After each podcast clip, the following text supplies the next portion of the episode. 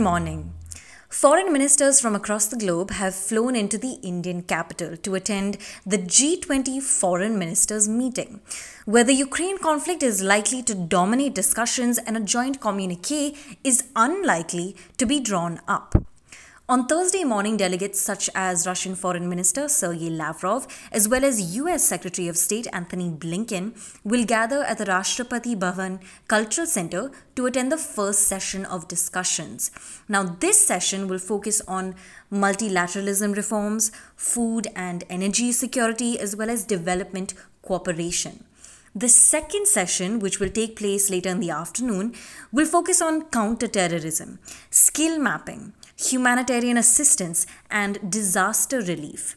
Indian External Affairs Minister S. Jaishankar is expected to hold bilateral talks with several counterparts on the sidelines of this G20 meet. Now, that includes a bilateral conversation with Chinese Foreign Minister to discuss the India China border issue.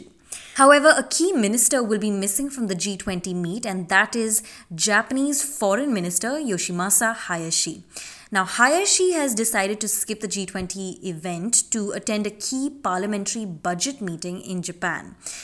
Deputy Foreign Minister Kenji Yamada will instead be attending the G20 meet in his place. Now, this sort of complicates things as a quad ministerial meeting is expected to take place on the sidelines of the G20 meet.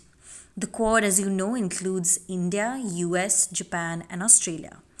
It is now unclear whether the Japanese foreign minister will join this quad ministerial meeting or not.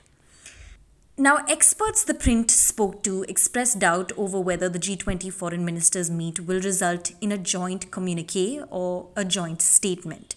They recalled the events of last week's finance ministers meeting in Bengaluru, as well as what happened at last year's foreign ministers meeting in Bali. Just to recap, Last week at the G20 finance ministers meeting in Bengaluru, no joint communique was issued following opposition by Russia and China over reference to the Ukraine conflict. The last foreign ministers meeting that took place in Bali, Indonesia in July 2022, five months after the start of the Ukraine war, was marked by high tensions between the West and Moscow and a walkout by Russia's top diplomat. This is why many experts have doubt over whether this upcoming G20 meet will result in a joint statement. This is Pia Krishnankutty, Principal Correspondent with the print covering foreign affairs and trade. Thanks for listening.